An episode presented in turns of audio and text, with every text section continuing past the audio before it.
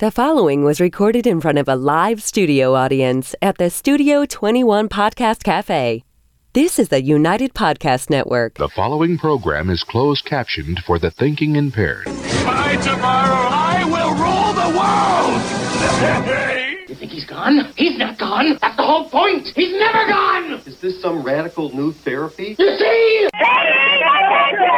Well, I must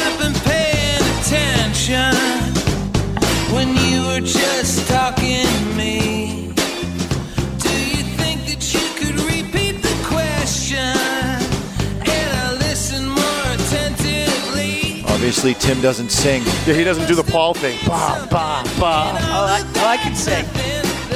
My, uh, my own? Yep. Yeah, I, I can sing. I, uh, I sang the We Love Methuen song. Did you ever hear that? No. Oh gosh.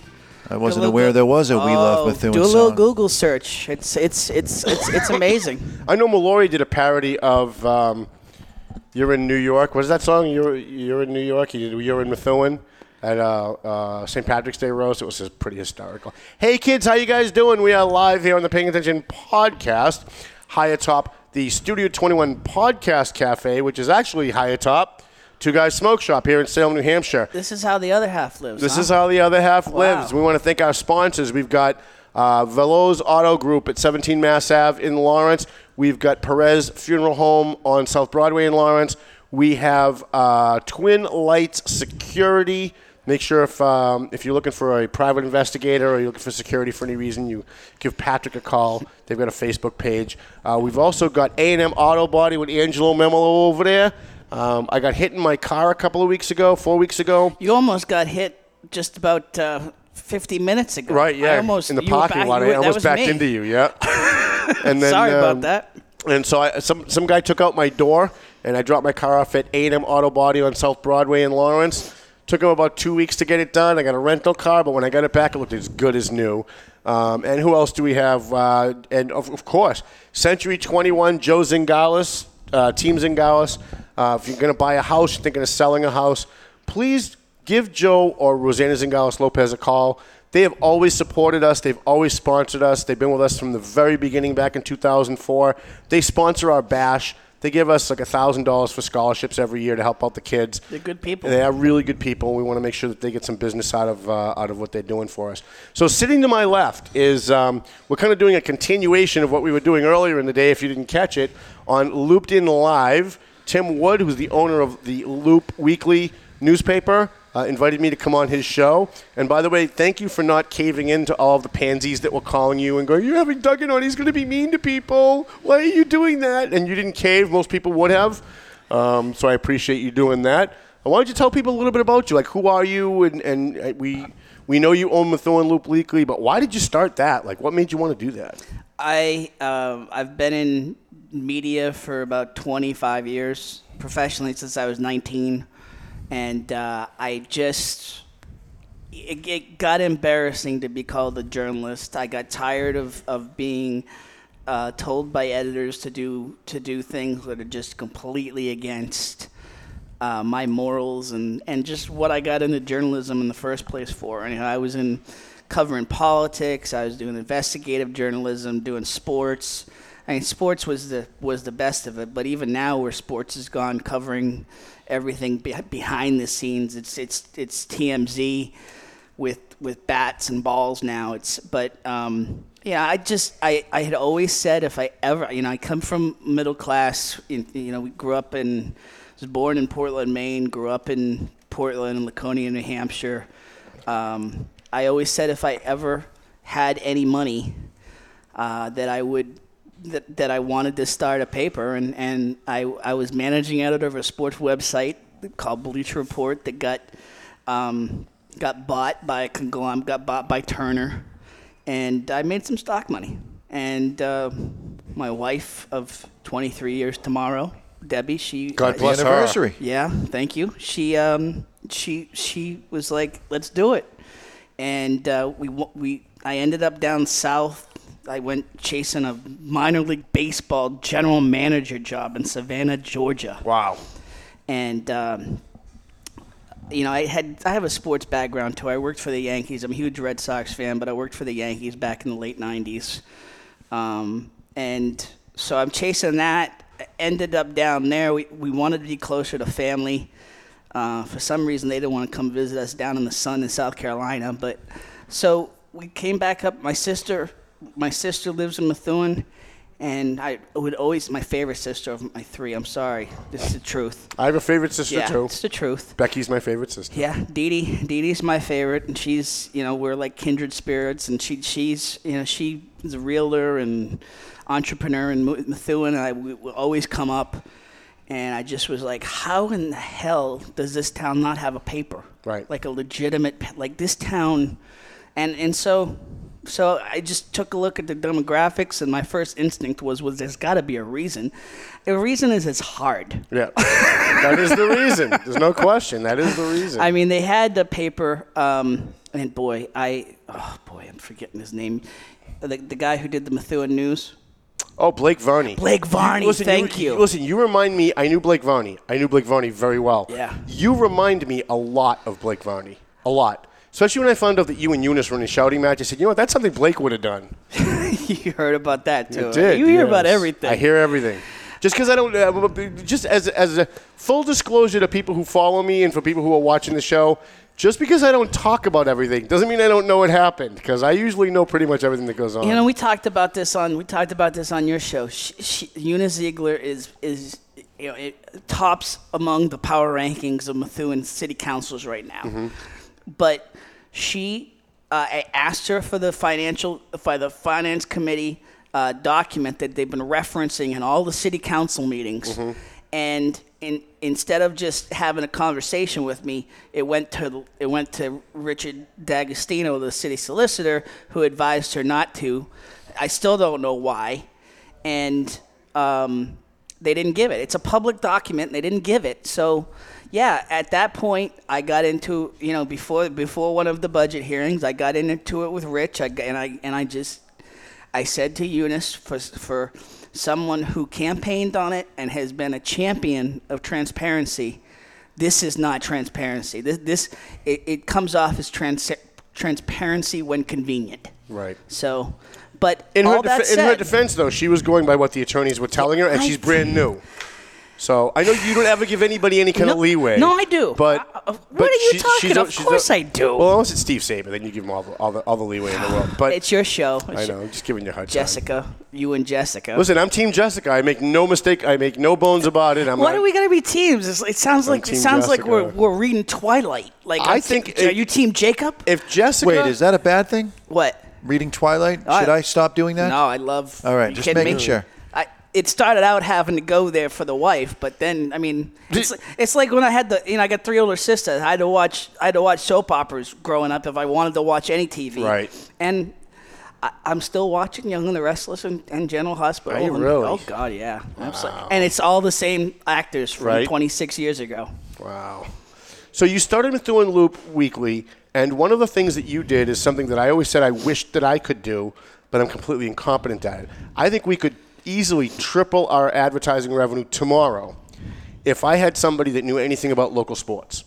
Because local sports is one of the things that's so undercovered by, by the media, and there's such a hunger, there's a, there's, a, there's a, a thirst out there for people to see their kids playing baseball, to see their kids playing soccer. Uh, you know, Methuen High School plays the Vogue, and all those parents want to see their kids. They want to see who got the ho- winning home run. And the Tribune used to do a great job on local sports. Now they suck. And when they do it, they do it well. Right. All right. Mike Mike Muldoon wrote uh, wrote a story about Jacob St. Ange, the Methuen kid, the the girl that passed away in, in a car accident in December, Ashley St. Ange, and Jacob Jacob, you know, is you know brother sister bond, and he kept up with track and had a phenomenal. When when they do it, they do it really well. It's just. They, But all overall, the newsrooms are cut. Right. Overall, it- it's just it's not what it used to be. There used to be a whole No. sports local sports section in the No, trip. yeah. So you you were able to capitalize on that because you have a sports background and you came into Methuen, and one of the first things you started doing was reporting on local intramural sports, like school sports.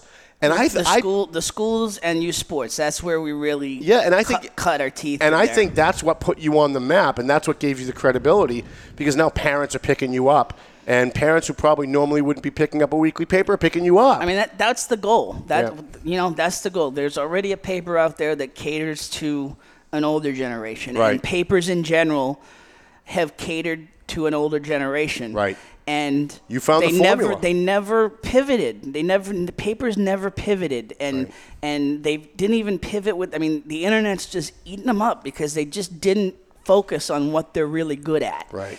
And I'll tell you, I mean, it, it's not just because I thought there was a need. I, I, I mean, I've covered, I've covered World Series, Super Bowls. Uh, you know, I've, I've covered a lot of national sports. I, I, covering local sport, sports has always been by far my favorite thing to do because they're, they're not, they're not tainted. They're, they're just playing it because they love it. They're learning. They're learning camaraderie. They're learning. They're learning winning and losing. Because I mean, we lose in life. right. There's way more losing than true. there is winning. That's very true. and true. the sooner that the sooner that the kids today learn that, the better off we're all going to be when they're our leaders. Right. Because you know, we talked about this. I, mm-hmm. I've, I, you know, these kids today. But they, there's this, there's this entitlement that they learn they don't they don't get in in sports. Right. So, now you've been doing this for a year. What's the one thing that you've learned that maybe surprised you now that you're at the one year point that you didn't that you wish you knew a year ago when you started? I was very naive about. Um, I, I was, you know, I, I, my column. I've always called my column over medium. I call my company's called over medium media because I've, you know, my wife named it 20 years ago when I first got my first column. I, you know, because I like my eggs over medium, but I that's my philosophy. That's my philosophy, and I, I noticed that when we were at Eli's. I was like, oh, it's all right. Um, you know, I, I have this cynicism, you know, just over over the years, and and I, you know, hereditary, genetic. Um, but I also have this little runny yoke of optimism, and the optimistic, uh, romantic, naive part of me thought that that there was a monthly paper there, and they had their thing, and it wasn't. A pa- it's like a newsprint. They call themselves a magazine, but then when another person came in, they they thought you know there was a. They're the newspaper, and I, I thought that we could all play in the sandbox nicely. Right. That was Not with that guy, you can't. no, that that was my biggest mistake, and and you know I I I I've just I've tried I've taken the high road on on every instance, but it's been very. It's been dirtier than some of the politics you see. Absolutely, and most people don't know. Most people don't see that. When I first started, I thought that our, myself and Methuen Life would be able to coexist. We both kind of do very different things. They do like very fluffy things, like student of the month at the Tenney School, and I'm doing hard news stuff. And I thought, you know, we can coexist. So if they want to put their papers on my rack, fine. They can use the bot, you know, the bottom two rungs. And um, and you know, if, if they've got an advertiser that they can't take for some kind of con- conflict reason, maybe they can send it to us and vice versa. Um, Tim was having no part of that. And up until very recently, I was actually tolerating not Who well. was it? What me? Who? I'm sorry, what did I say, Tim? Oh, boy. Uh, uh, Yeah. uh, Steve. Okay. Steve Whipple. Um, and up until recently, he's got a he's got a photographer, Nancy Fielding, whom I've- Nancy Reardon. Nancy Reardon. Wow. We don't really care that much about last names here. We're- on yeah. Paying attention podcast. Yeah. Because I'm always screwing it up. Because my head's going a mile a minute and my mouth can't catch up. Um, but she, I- she, I've been there. She's been coming on my page regularly to savage me and to insult me. And I always leave it up because I'm a free speech guy. If someone wants to savage me, I can take it.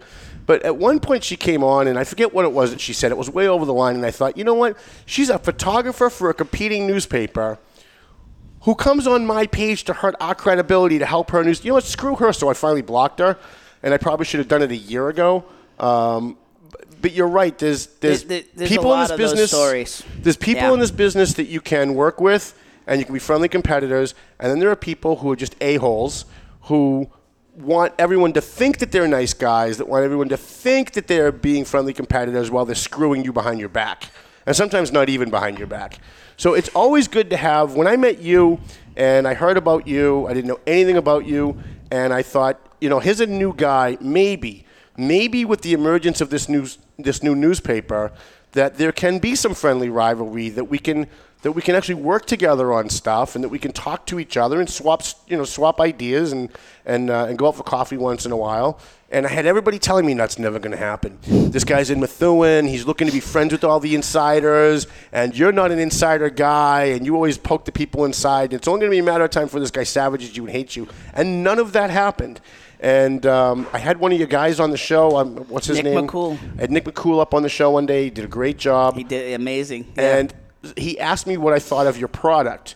And regardless of what I thought you were going to think of me, I just was honest and said, This is a great product. Methuen Loop is a great product. If I didn't own a newspaper and I was out looking for newspapers to read, yours would be the first one I would pick up. And I'm not just saying that because you're here, because if I thought you sucked, you know for sure I, know, would tell you I, think, know. I think your paper sucks. And you have told me, you know, we both we've both been honest with each other, Yep. and that's what I appreciate, Tom. Is that I is that we can be honest with each other, and and still be here. Right, so we're know? civil to each other. And, have a, and, uh, and we, I think we proved, you know, in, in part one of today's special crossover event that we don't agree on everything. right. Uh, we actually agree on very little. I like my eggs sunny side up. What does that say about me, Tim? You're crazy. Too runny, man. You, you, you, you're too. Means you, you're wishy-washy. Yeah, you're wishy-washy. You're too. Yeah, yeah. Wishy-washy. I think Yeah. sissy was the word I was looking for, but I'm not going to say that out loud. You guys are just lucky my eggs aren't here. I'd throw them at both of you. All right. They wouldn't good. make it to us. They're too runny. Right, yeah, they'd fall halfway. Uh, there'd be a plate behind them, just to let you know. Oh, yeah. Okay, yeah. Wow. All right. So, um, anything else you want to say about Methuen Loop Weekly? Give a free plug. We're going to take a quick break. We've got uh, we've got. Uh, I see it, and you did you did way better than I. I only have my my my tchotchke on the back of my phone. I, I didn't bring didn't even bring papers up. You didn't bring a Methuen Loop. I I I'll get, I can get it, but right. no, yeah, I, you know, we're trying to just cover Methuen. Right. There's good news. And there's stuff that people need to be informed about, Right. and it's not easy. Right. it's that town. I, you want the, the thing, the thing you need to know about in terms of it be a year later. Corruption. A harder town to cover than I thought it was going to Yep, be, and I've 'cause of all covered a the lot. corruption. But yeah, There's a so- lot of corruption in Methuen, and um, maybe we'll talk about that a little bit after the next segment. Uh, we've got someone who needs a kidney, and this came to my attention through a Facebook internet post by Ted, and so I said, why don't you come into the show? Maybe we can give you some publicity, and maybe, maybe somebody out there will be willing to help. So we'll, we'll be back after this. We're going to pay some bills. Mr. Jonathan's going to help us get into break, and I'll be back after.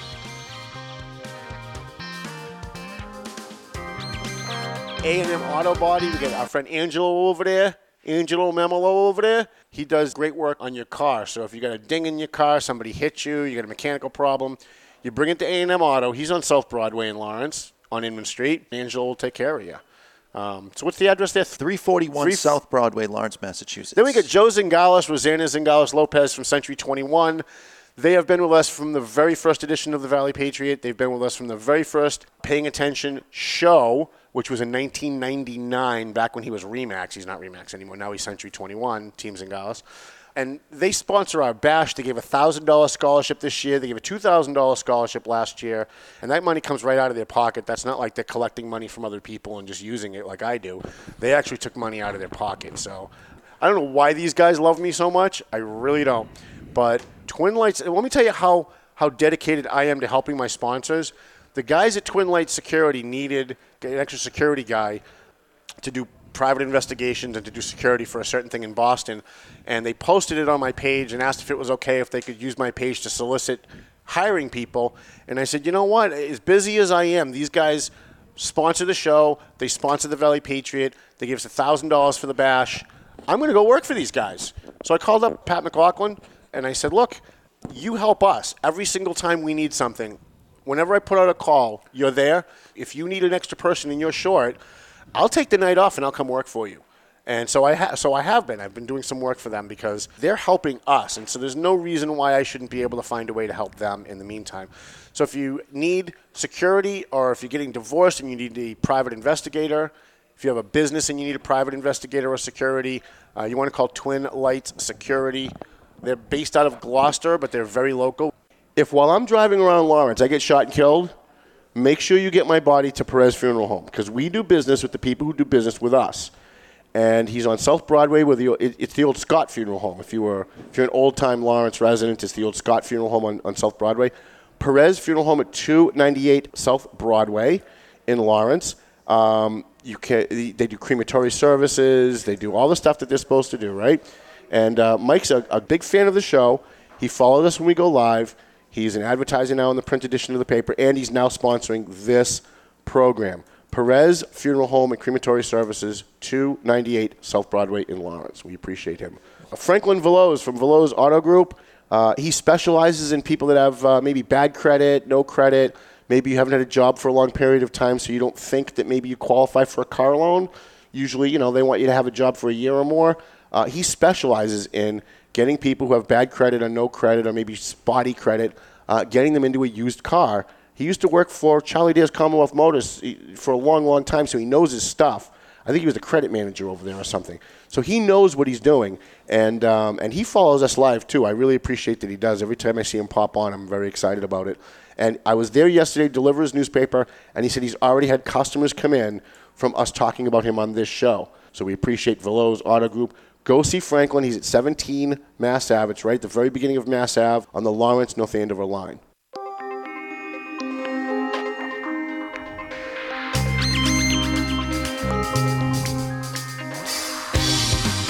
Alrighty. Alrighty then. I think my levels need to go up just a little bit there, Mr. Jonathan, if that's possible. Hey, how you guys doing? Thank you for joining us today. Tom Duggan on the Paying Attention podcast. I think our last count was about 36,000 downloads. Is that correct, Mr. Jonathan? Yes, sir. And we're waiting to find out at the end of June because we get the monthly. So hopefully by the end of June, hopefully we'll be up somewhere near like the 50,000 mark. That would be great. That would be great. And that, al- that also helps us get sponsors. If you'd like to sponsor the show, it's super cheap. Uh, it's like fifty dollars a week. Please give us a call or instant message me or email me. Or yeah, I'm very easy to get a hold of, um, and we will promote the crap out of your business for sure. You see what I do for my other advertisers. I even like go shop there. I even got one guy that I'm working for because he needed some. He needed workers, and I'm like, look, I, this guy does everything he can for me at Twin Light Security. I'm going to go work for the guy for a little while. So I have been. Uh, we have with us Tim Wood from Thune Loop Weekly, and uh, we're going to continue our discussion about local stuff. But before we do. Um, I got contacted by one of my faithful followers that follows me around uh, when I'm driving around getting shot at in Lawrence, and um, kind of kind of hard to forget that night, right? So um, so he was he was telling me that his wife needs a kidney. And I thought, you know, we've got like thousands of people that listen to the show. We have thousands of people that watch the show. We have thousands of people that read my newspaper. And there's no reason why we shouldn't be able to at least try to help them get the word out um, about what her situation is, and maybe one of our listeners, one of our readers or followers, is in a position where they can help. So why don't you why don't you introduce yourself, Kim, um, and tell people who you are, and then we'll you know I'll walk you through it. I know you're nervous, but we'll walk we'll walk you through it. Okay. Um, my name is uh, Kim Anderson, and um, I do need a kidney. Uh, when I was 12, I was diabetic, and I was one for 35 years, and it was getting so bad that I was unconscious a lot and had to be brought to the hospital because um, I had it so long that it didn't warn me anymore. So um, I qualified for a pancreas transplant, and I had that done in 2005, which has been 13 years now. And um, unfortunately, the anti-rejection drugs they have me on, so I don't reject the, the organ, uh, is killing my kidneys. Wow. So now, can you just tell people a little bit about what your day is like while you're waiting? Um, well, a lot of times I'm tired. I don't feel like doing anything. Um, I've lost my appetite. I'm losing a lot of weight. And I just can't sleep at night. I'm up half the night. And it's just making me feel very, very tired and not good. What, are kind the- of a, go good? What are the doctors telling you just in terms of timeline, in terms of needing the kidney? Uh, well, they said that I have maybe six months to a year uh, before I need dialysis. Wow. So they're trying to schedule something if I get donors and they can be tested. It takes about two months to go through all that for people, and um, they're they're kind of trying to do it in September if possible. So now, d- it, it, obviously, you have to have a, a blood type match. What is your blood type? yes. if anybody's uh, listening, and they O might be- positive. You're an O positive. That's actually good for you, right? Because isn't that one of the most common O positive? Am I Yeah. right about that? Mm-hmm. So, so if anybody out there is O positive and you are interested in donating a kidney, that's a big ask, right, Mr. Jonathan? Yes, Somebody it to is. donate a kidney. Um, if I didn't have blood problems, I'd give you one of mine. Um, but if anybody's interested, she's O positive. Her name is Kim Anderson, and she she needs a kidney, and she's got about six months or you know, God forbid, we may not have her around anymore. Um, how do people get in touch with you? I see you've got this big sign here. Uh, kidney needed, blood type O positive. Please contact me by email, kimkidney1960 at gmail.com. kimkidney1960 at gmail.com. Now, I, I would imagine people can also call you. Is there a phone number? Um, well, when they email us, um, I, I can always give them the phone number. Okay. And All right. um, another thing, too, is uh, it would be covered by my insurance, having the procedure done Mm-hmm. for them at no cost. The You other know- you- person oh, would be covered in giving the kidney. Yes. Oh, Oh, that's great. wow. And the other thing is, is um, if they are, uh, the only thing they won't cover is a physical. They have to be physically fit to go Okay. through this. After that, the blood work, everything, this is what we've been told, is uh, going to be covered by Medicare. Okay. And further on down the line, if something should happen, say two years after they had donated the kidney, Mm-hmm. something occurs that uh, is contributed to them donating the kidney, then Medicare would pick up that. That's, tab that'll also be covered. Yes. So this is really a win-win. If they, we have very generous donors, I don't know how generous they are to give a kidney, but we're hoping. Um, but our, our, our followers, our readers, they're always giving like socks for the homeless. I had one lady actually spent like hundred dollars out of her pocket and bought shoes for one of the homeless guys that we're helping out and had it express shipped. Um, and and so we want to appeal to all of the readers and the followers of the Valley Patriot or this program. Uh, if you or somebody that you know might be interested in donating a kidney and you are O positive blood type, to contact contact Kim Anderson at kimkidney1960 at gmail.com. Is that fully in the shot there? Let me. Oh, And- yeah. It's right in the And I'll shot. go I out of my way. All We'll right. make sure we put something in the print edition of the next Valley Patriot. Uh, from this show, we will take this segment and we'll post it separately as its own segment, and we'll put all the information in. And hopefully, somebody out there. Look, we've got we've got thirteen thousand people follow us on Facebook. Mm-hmm. We've got another what did we say? Thirty six thousand people who've downloaded this program. Uh, that's an awful lot of people, and that's a good pool to come from. And maybe somebody out there uh, would be. will- And if someone does, if someone wants to step forward and they want to donate a kidney, I'll cover the crap out of that story. We will come and take your picture. and We will make you a hero. And, we'll, well, and I promise you, we will put you on the front page of the paper because that's a that's a huge thing for someone to do. Mm-hmm. You can live with one kidney. Yeah, you can. So yeah. that's really the key. Is it's it's a big ask. Right. But but it's it's been done plenty of times. yeah. And where do you guys live? What town are you in?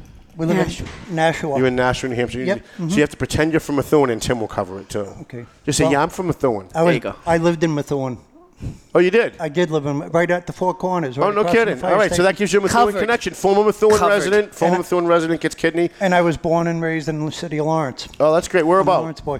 All over South Lawrence, Osgood Street. I went to the Breen School. Oh, no, me too. I went to the Breen School. That's where I know you You from. brought up the you brought up the Breen schooler. Oh, I was, right. I was the last graduating class from the Breen oh, School. oh, School. no kidding. 1970. Wow. I grew up yeah. on Boxford Street, three houses up from the Breen School. Yeah, I know exactly where that is. Wow. Yeah, I lived at 100 Osgood Street. So what, i- what is what is what is your hope now? Like what do you, while you're going through all of this, Kim? How do you how do you stay positive? How do you go through your day? Like how do you what do you do for your day, knowing that you've got this looming over you? It's got to be really stressful. Yeah, it is. But you know, my husband is so good to me. Yeah. And he does everything that I ask him to do to help out, and he goes above and beyond. Well, that's great. And there's, you know, I can't ask for any more. And Why would I want to let him down and Right. die? Right. I want to live. a I'm man- a fighter. a man who does not suck. Right. Can Pretty, you can pretty you believe good. that? Pretty good. Right. I do have my Well played. moments. I'm sure she kind of feels that way too when we're off the air. what do you do for fun? Like, do you have any anything that kind of helps you helps you to distract you in your day? Do you have any kind of hobbies or anything that you do to kind of get your Shopping. mind off things? Shopping. Oh, all right. Yeah. Very And good. helping people. Well, that's great. Yeah. She never spends anything. She comes. What'd you buy today? Nothing. Oh. So she shopped so all day. wi- window Yeah. shopping. Yeah. Right. Yeah. Yeah. Yeah. But well, she- she's uh, uh, pan- I couldn't ask for a better soulmate. I'll tell you. She's been great. Well, that's great. The love that you two guys have, I think, is hopefully going to be able to create the good karma that's going to get you somebody to donate a kidney. And we will pr- continue every week to promote this. Um, can you please keep me eh, keep me abreast as to how things are going, or if you get anybody contact you or anything? We'd love to cover this. Okay. Um, it- it's life and death stuff, and you know we do a lot of things with the homeless, but they're not dying, and and a lot of people reach out and they and a lot of people help. Um, I'd really love. I would. There's nothing that would make me happier than to know that as the result of this show, we were able to save somebody's life. And just so, to get the testing even Yeah. You know, Right, just yeah. i mean it, it- this, everything might not work out but just just put yourself up for the testing right, Absolutely. A live donor is better than a cadaver, but we've also been in touch with. Um, it'll be done. The transplant up in Dartmouth in Lebanon, New Hampshire, which is quite a ride from here. It's even quite a ride from from Nashua. It's like two-hour drive up 89. But when they do the um, the transplant, uh, they said either a cadaver or they'd prefer a live donor. Right. Live donor, you've got more success Right. with that. Kim had, like she said at the beginning of the show, a um, pancreas transplant. She was so bad that I had tested her sugar. She was unresponsive one time. Her sugar was 23. Wow. You're almost dead at that point. Yeah. Kim, through two surgeries, to the one be after the other, almost a year to the day. She's died twice on me after being in surgery. She's uh, stopped breathing after the pancreas transplant. They got her going again. And I'm not super religious, but I do believe there's a higher power. The woman that revived her, her name was Angela. They called her Angel for short. If you come to our house at Christmas time, we got angels everywhere. That's awesome. Um, the second time, her heart stopped, and I mean, I had somebody from I don't know where, and she come in that room as fast as she left, but she had her arm around me, and she said she's going to be okay, and they got her heart going again. clearly a fighter Yeah. Yeah. Well, listen, we, we stand with you. We love you. We want you to be around as long as humanly possible. And I am, and I'm going to speak for Tim too. We're going to do everything we can to try and get the word out. There's got to be somebody out there who's willing to do this. And with all the people that follow me and all the people that follow Tim, and I'm going to talk to some of the other people here at Studio 21 Podcast Cafe that do other shows to see, excuse me, to see if we can't find a way to help you out. And uh, if we fail, it won't be for lack of trying, that's for sure. Thank she you does, so much. She You're does welcome. have two brothers that are getting tested, which Okay. would be ideal. That'd be great. Right, but we don't we don't know. They're just starting the process. Right. It takes two to three months of all of this to Sure. to transpire. Sure. Well, thank you so much for sharing your story and coming in. I'm sure it's probably a little embarrassing, right? And you're probably nervous coming on and doing a show like this. Um, but uh, please keep us informed. Please let us know how things are going. And if anything at all comes across my way about anybody that even seems like they're interested, I'll certainly be happy to pass them along to kimkidney1960 at gmail.com. Awesome. Thank All right, you. Thank you. Thanks. Thank you so much. All right, Jonathan. Let's bounce into a break. And thank you so much for coming and sharing your story with us. I know it wasn't easy. Thank you very much. Hey, we're back to paying attention. Uh, it's not a radio program. I'm so used to saying paying attention radio program, right? The paying attention podcast. it might as well be It's got a probably better audience than radio It does. I, I, I'm always shocked when he comes in and says you had 36,000 people download your show. I'm like, are you effing kidding me? I go live in Lawrence. I'm happy if I got a couple thousand people watching for crying out loud. With me today is, um, by the way, thank you to Tim and uh, to Ted and Kim Anderson uh, for coming up and sharing their story. Um, kind of heartbreaking, and we're hoping that there's somebody out there that um, somebody out there that can help them get a kidney. And uh, boy, you, you'd hate to have her not be around anymore because people Right. just didn't step up. And uh, if I didn't have a blood condition, I'd, I'd be happy to give you one of mine.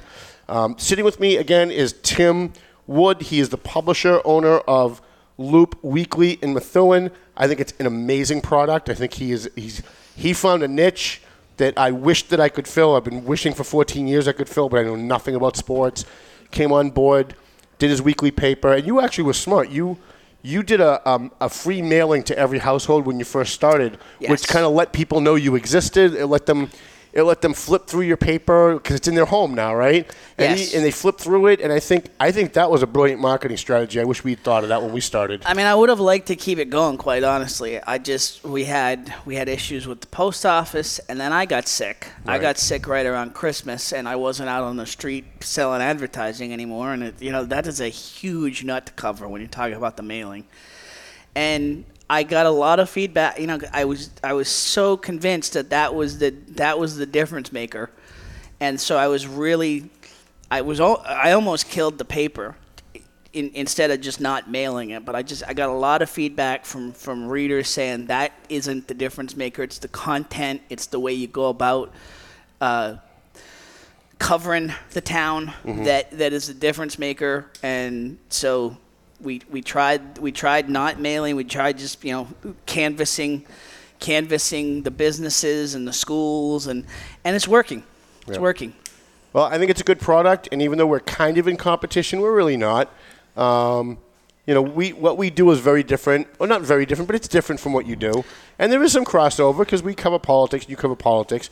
Uh, but I think we covered it from a different angle. And and the real winner are the Methuen residents because they can pick up your paper, they can pick up my paper. If we say two different things, they can decide for themselves. high tide rises all ships I that, agree. that's been my theory and and it's always it proves out every every time the the more eyeballs you have on on on things the more the good news gets covered and the more the cockroaches have to come out from underneath the, the, the appliances Right.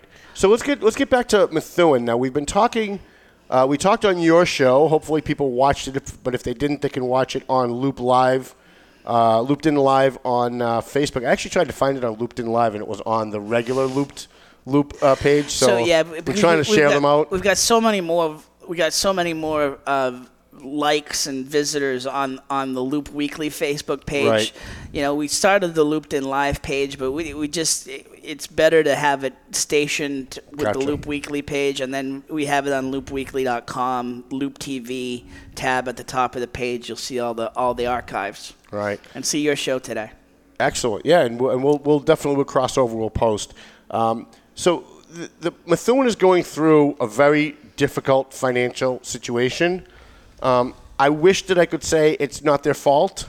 I wish that I could say it's not the fault of the elected officials and really even the fault of the voters, but it really is um, because for years we have watched as elected officials gave sweetheart deals to people who are on the inside who gave either jobs or job offers or raises or other things, not because people were doing a great job, but because of who they were and who they supported in the last election or you know, what they voted on the last time they were an elected official. And I consider that corruption. I don't think corruption is just people stealing money. That's obviously corruption, right? The, I mean, the old boys network is is as much Alive and well. as much of of you know uh, cor- corruption, old boys network, however you want to call it. It's Mhm. you know there there's just there's a lot of of history there, and and you know it it happens everywhere. But you, you said it, and you know it's I don't want to be cheesy, but it, it people weren't paying attention. They weren't. And if there's any positive, uh, positive result of what's happening in the town now, is that people are paying attention. You, ha- you had a People waking up now. You had 180 people, myself included, the other night on, on your feed of the, the city council. And I mean, that's a hell of a lot for a city council meeting feed on the internet. Now, if you then you multiply that, the I said this the other day. I, you know, it's probably the first time that if they ever wanted to measure that the government channel probably got a rating in comparison to the local networks. Because I mean, when I was out delivering papers, people that would never talk about city politics, about just just didn't w- even want to face it, were watching. See, there's your number for the last one. 2008 Oh no, yeah, yeah. You, I mean, you you got three, yeah, you got three thousand views. I'm just saying at any one time. Right, You had yeah, yeah, yeah. 160 watching live. You got three thousand and counting that have that have wa- Watched coming back and watching it. Right. So uh, people are paying attention. Yeah, they're starting to wake up, which is good. And the, and here's the other thing. I don't care. Like I make comments throughout these live feeds, and I get some some hate mail about it, especially some friends of Joyce Campagnone are not real happy about some of the things I said about Joyce. But it's not because I don't like Joyce or I'm picking on Joyce. I love Joyce. I just think she's wrong, and uh, sometimes I'm harsh in my comments, but it's not personal. What, so, like, what was she wrong about here?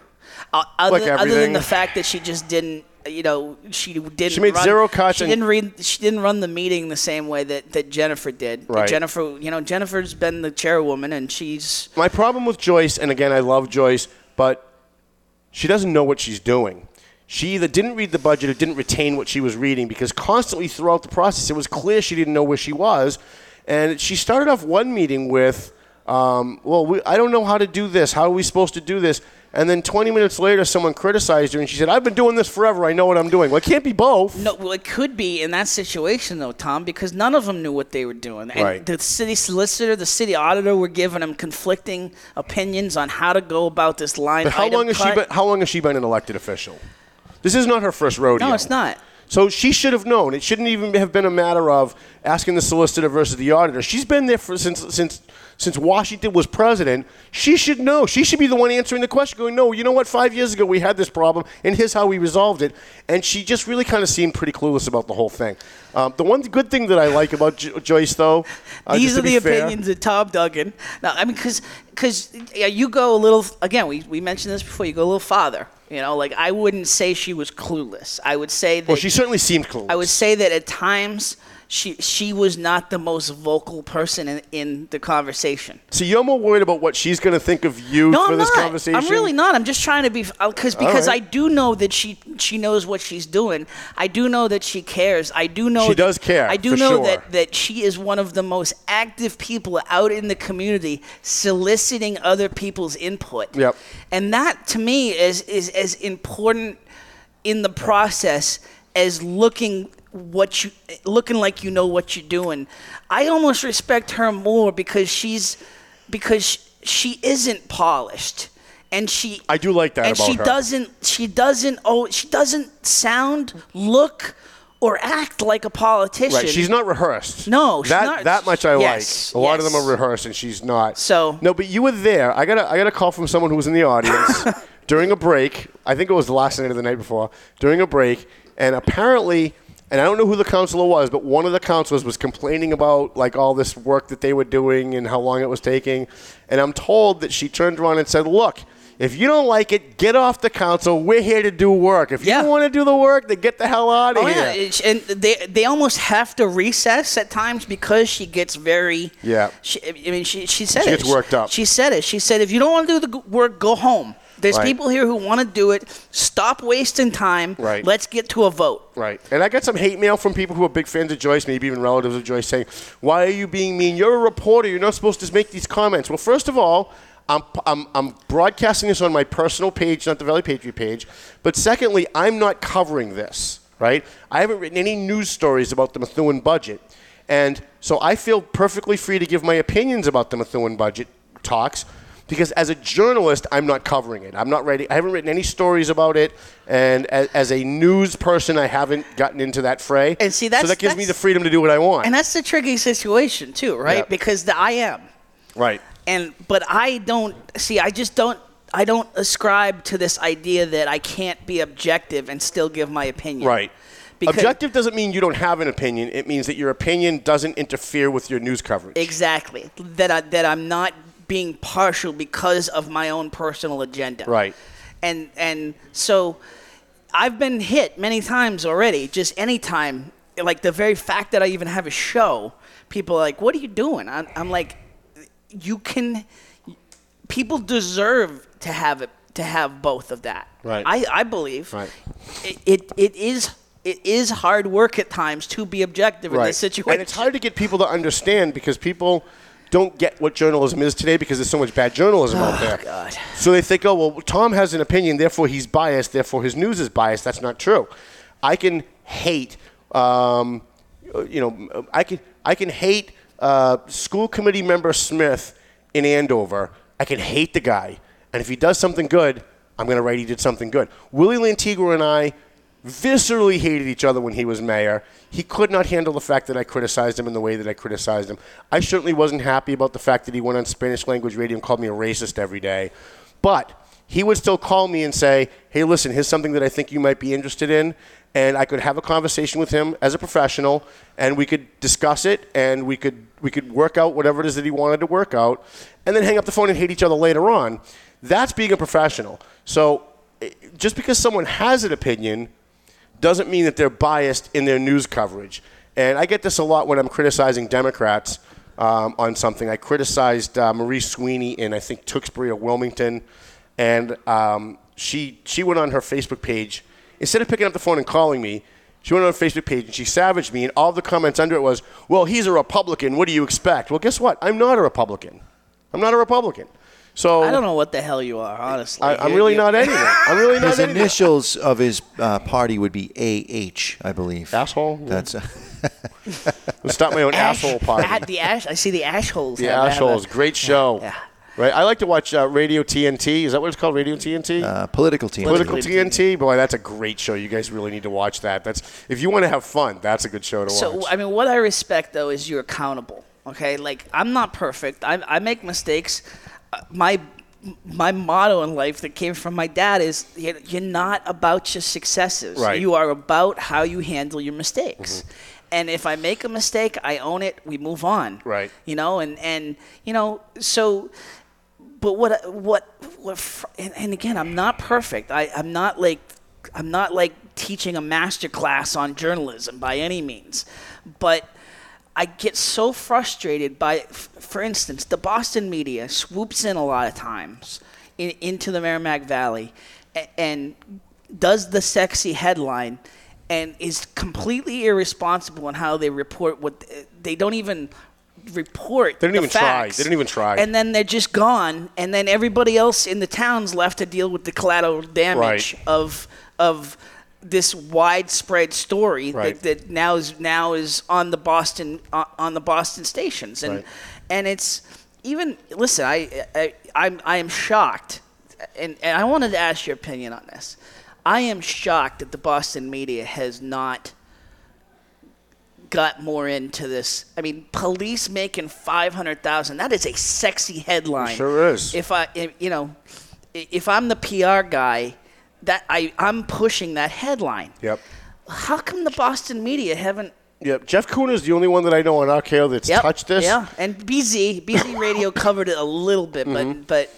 And even and I even when Jeffrey swooped in, I wanted to call. uh, You know, he kept getting the busy signal Right. because he was he didn't have his facts straight. He had half the story. Yes. This is part of the problem in the media is they they get half a story. They don't want to research the rest of it. That's- and, and then they put out work. half the story. Yeah. No, it's different if it's an opinion. co- If you if you're doing an opinion show and you just want to give your opinion on something, fine. You don't really need to do research. It's your opinion. Everybody kind of knows going in that that's your opinion. But if you're doing a news story, you really should do you really should should do your homework. But but here's the thing: if you present half a story, and then after it comes out, someone calls you and says, "Hey, you presented half a story." You should go out and do, do the homework and then present the whole story. Like, well, just fix it. That's responsible. I own my mistakes publicly. I always own my mistakes publicly because to me, it's not about me.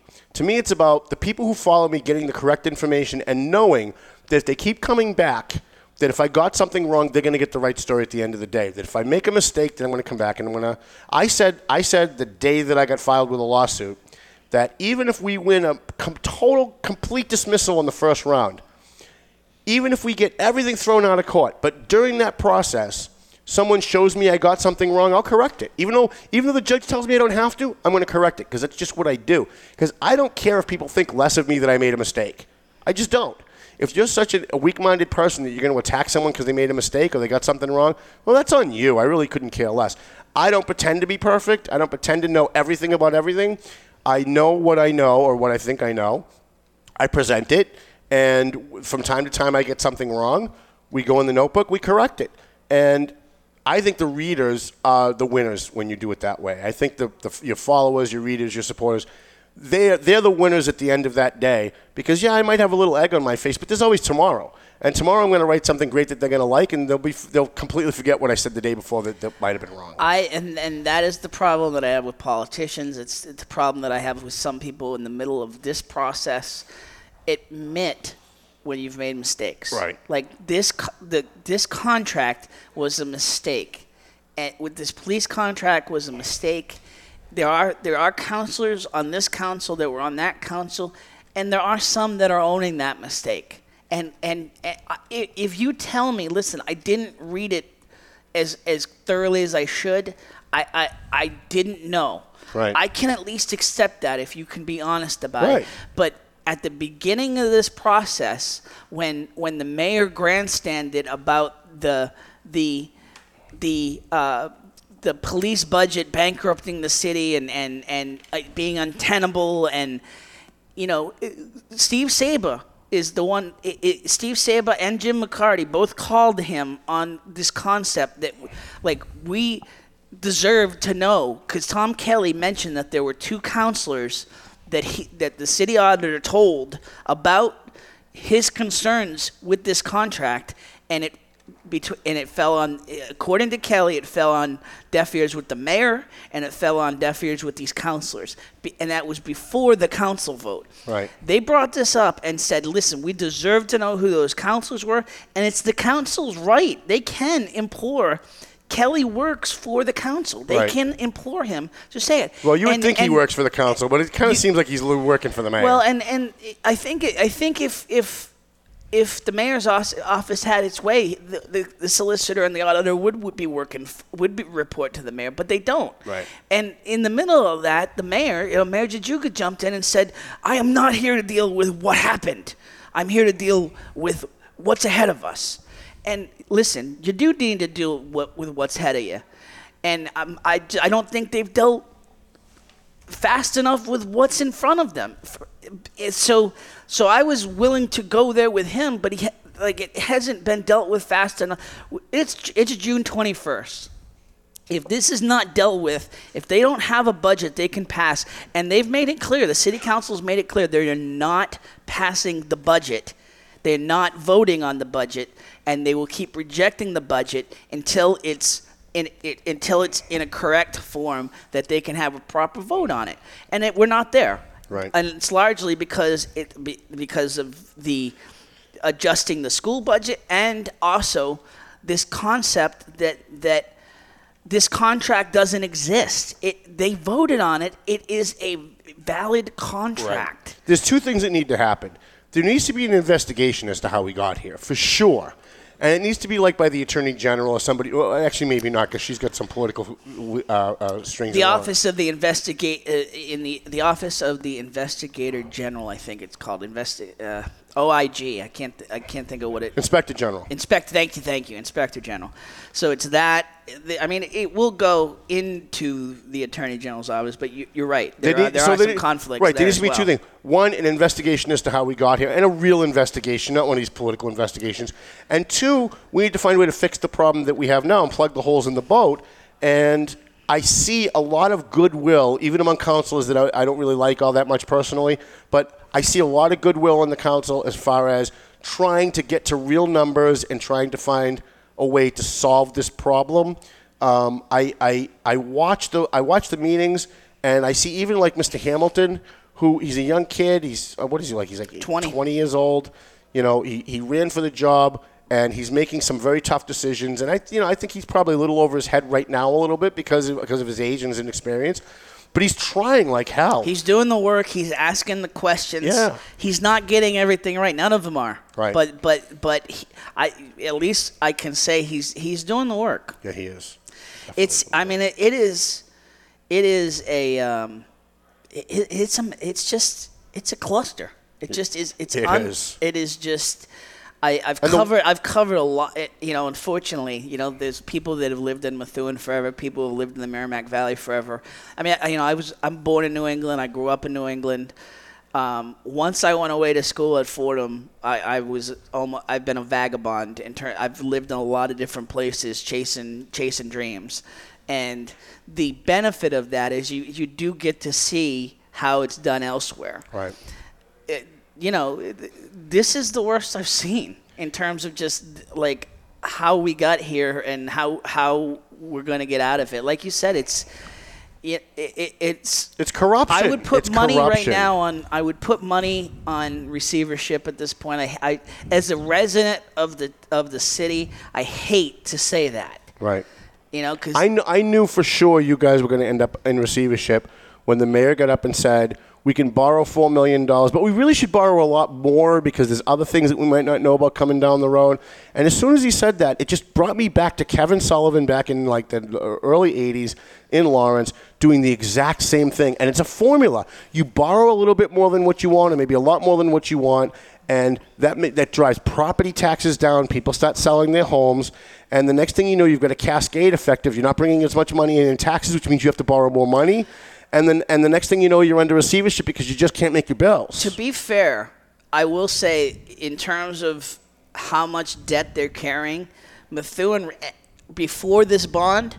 They're, they're pretty low comparatively to, to the Merrimack Valley. But you've They're got no carrying mon- about you- four million. But you've got no money in your reserves. No. I blame the last mayor for that. No, there's there's zero, and and they they're they're talking about taking the last eight hundred thousand to put against the school budget. I just can't believe. I can't They should believe cut. it. They should cut ten million dollars out of that school budget. Make Judy Scannell make the cuts at the mid-level administrative positions, and give the money to the to the cops. I wasn't here. I mean, Dennis DiZoglio. Everybody tells me Dennis DiZoglio s- left with 17 million in in the in in, in the reserve fund. Mhm. I mean, what what what was your opinion of him as a mayor? You know, I didn't know him as a mayor. I really didn't start following politics until Sharon, until Sharon Pollard came along. Okay. Um, I, I, I know what you know from what people have told me. Right. That he was extremely financially uh, capable of handling just about anything. And it's probably more a testament to his genius in what he was doing than it was that there was any kind of formula anybody else can follow. What do you make of this whole argument now that's coming out of this about about mayor versus town manager government? Because that, that is gaining some steam in Methuen right now. This this idea of of bringing it before the charter commission and, and putting it to a vote with the people in terms of changing it back to a town manager. Yeah, I don't know. I we I live in North Andover. We have a town manager, and uh you have just as many problems with what you're ta- what we've been talking about today with a town manager that you have with the mayor. Except the town manager isn't accountable to the public. As long as he keeps three of the five members of the board of selectmen on his side, and he hires the right people, and he does the right little pet projects that they want, the guy can basically go out and shoot 15 people. He's not going to lose his job. Uh, whereas mayor you really have to be held accountable. When the mayor walked out of that meeting rather than listening to the public, I think that was his biggest political blunder. Oh, and I think he's going to pay for it dearly. Yeah. And it's only because if you're a mayor, like think about this, like forget who's involved. If you're a mayor and you've got this big contentious thing going on with your budget and the public is upset, wouldn't you want to be there to listen to them? Wouldn't you want to hear them uh, come after you and then be able to answer them and say, listen, I understand why you feel that way, and maybe we can work together on this? I mean, I, I would think that any person who really truly respects the voters and respects that you work for the voters would want to be there, even if you're going to take slings and arrows. The weird part about that, like I said in, my, in a post, like the, the last school committee meeting, he actually did that. He got up to leave to go to a retirement party. He took the temperature of the room, and he realized he needed to come back. Right. And then, then that was a way smaller crowd. You got a just overflow crowd in your chamber, Mhm. and you walk out. It was just absolutely mind-boggling. I think everybody, whether it was intended that way or not, I think everybody in that room took it as a slap in the Oh face. Oh yeah, absolutely. And and you know, I think if I was sitting in that room, I'd take it as a slap in the face too. You're the mayor of the city, and people want to get up there and they want to call you names and they want to yell and scream at you. You should let them do that. Look, I go on my Facebook page on any given day. There's somebody calling me an asshole. There's somebody calling me a racist. I don't block them. I don't. Well, very few exceptions. I don't block them. I don't take their comments down. And you're not an elected official. Right. You didn't run for this. Right. I mean, listen, I feel for him. I do. I mean, it's that sucks. He's in a very difficult position, although one of his making, but he's still in a very difficult position, and he's got to solve it. And whether or not he has a political future after this is going to depend on whether or not he solves it in a way that makes him look like the good guy. Hey, just real quick. So Stashy's Pizza, Yep. they donated They did. night. Stachy's Pizza donated last night to the Movement Family Dinner at the Buckley Garage for the for the homeless. Um, we had Five Dragons uh, Karate School in uh, Haverhill donated two weeks, two or three weeks ago, and then we had Jocelyn's in Salem, New Hampshire last week or the week before uh, donated a foot like for 25 people. It was Phenomenal. all. I mean, it was gourmet food. It was gourmet Jocelyn's Lebanese food. We're always looking for when you businesses. can support people and, and listen uh, you, you've thrown some compliments my way you we don't agree on a lot of the politics stuff but what you do what you do with the veterans what you've done with the heroes in the mitts book what you're doing in terms of supporting the homeless supporting michael gorman and, and what he's doing it, it's it's amazing. It, it's it's why like anybody who's criticizing you i just am like are you are you paying attention? Are you paying attention to the full picture? You've got your own narrative, but you're not paying attention to the full picture. Right. I have people call me a racist. And what are you doing? That's- right. you know- Exactly. Well, exactly. Kim, Kim and T- i- his name was Ted, right? Yeah. Yeah. Kim and Ted knew to leave a jacket because you're going to be seeing homeless people at some point this week. Right. They had an extra jacket, so they brought it and they left it because they know it'll get to the right Yeah, hands. he came in. He said, "He said I got a woman's jacket. Can you, I know you're helping with a homeless." There's a guy thing." looking for a, a, a woman looking for a kidney, and, And she leaves the donating. jacket. Right. What are Right. you doing? Right. so listen, I have people all the time. Like I'll come on and I'll make a comment about Trump about how I agree with something Trump did or immigration, and it's you're a racist. Well, I don't know any racists that go out and raise money for scholarships for Latino kids at Lawrence High School. I don't know any members of the Klan doing that. And what people need to do is look at the full picture before you try and pigeonhole somebody and simplify who they are. Just kind of take a thirty thousand foot view and actually assess the entire situation. I had to I had to plead like a lawyer with with a, a couple of a couple of of folks, a couple of fo- sponsors. When when we worked together, when you asked me to donate to to the bash, I mean you're giving scholarships to kids. Mm-hmm. Kids, it's not going to my pocket. And again, I'm not trying to like put the kid, but I mean, come on, see the full picture. Right. Like, oh my gosh, you're working with Tom. Well, you know what? Yeah, for what he's doing for, for creating scholarships at this bash, you're damn right. Yeah. I'm working, and uh, and you got a problem with that? Come something on. wrong. Well, listen, how sad is it that there are people who won't help homeless people or won't help children because they don't like the person who's doing the helping? Like they, if they don't like me, they're gonna they're gonna make the kids suffer. They're gonna make the homeless. But what does that say about them? It says they're pretty disgusting human beings. if and you ask have me. your own concerns, like you, like you say, you you put you, you you put the tab at the place. You want them to get a meal. Don't don't, Don't give tell them me, money. Don't tell me you need money and then go and then use it, you know, in bad ways. Right. So never give a homeless person money; they'll use it for drugs. But if they're hungry and they say they need money for food, go through a drive-through and get them some food, and then you'll find out real quick whether they're full of shit or they're not. And the people that I try to work with in, in Lawrence, I've got about five people that I'm working with right now that are homeless. You know, I carefully pick the people that I work with. One of them's name is Ralph. My newest project is Ralph. Uh, my first night, I pulled up to the bus stop and I had like five pairs of socks. And I asked, he was sitting with three other guys, Does anybody need socks? And nobody spoke up. And then Ralph said, Yeah, I could use a pair of socks. So he came to the back of my car. I said, I got five pairs of socks. How many do you want? He said, Well, if you can give me the whole five, that'd be great. So I said, Fine. I gave him the five. I watched him walk back over to the bench and give a pair of socks or two pairs of socks to all the other people on the bench who were afraid to speak up. He realized that they were afraid to speak up. And instead of keeping the five pairs of socks for himself, he turned around and gave them to some of the other homeless people sitting on the bench. I said, That's the kind of guy I want to help. That's the kind of guy that could use my help, and that's the kind of guy that deserves my help. And he's connected him with a network. It's not like you're just helping one guy at that Right, point. You're helping right. the five closest people to him as pay- well. He's paying it forward. So, you know, you can not like me. That's fine. You don't have to like me, but don't make the have kids. we can have multiple layers of Right. of, of where we connect. Right. You know, it doesn't. Ha- Unless we you are like so your eggs black and white. sunny side up. Right, yeah, we don't want any- any wrong. part of yeah, that. Yeah. no part of that. We want to thank our sponsors, uh, but, and, but before we do, uh, one more thing, if we can stretch this out, we get Steve Sweeney tomorrow night, June 22nd at Salvatore's Restaurant. He's doing a comedy series, and uh, let me see, it's uh, the dinner's at 6:30, show starts at 8:30. And I'm going to be there. I've got a table, so come over and say hi to me. Is it still tickets still available? Tickets are still available. You can each, even get tickets at the door.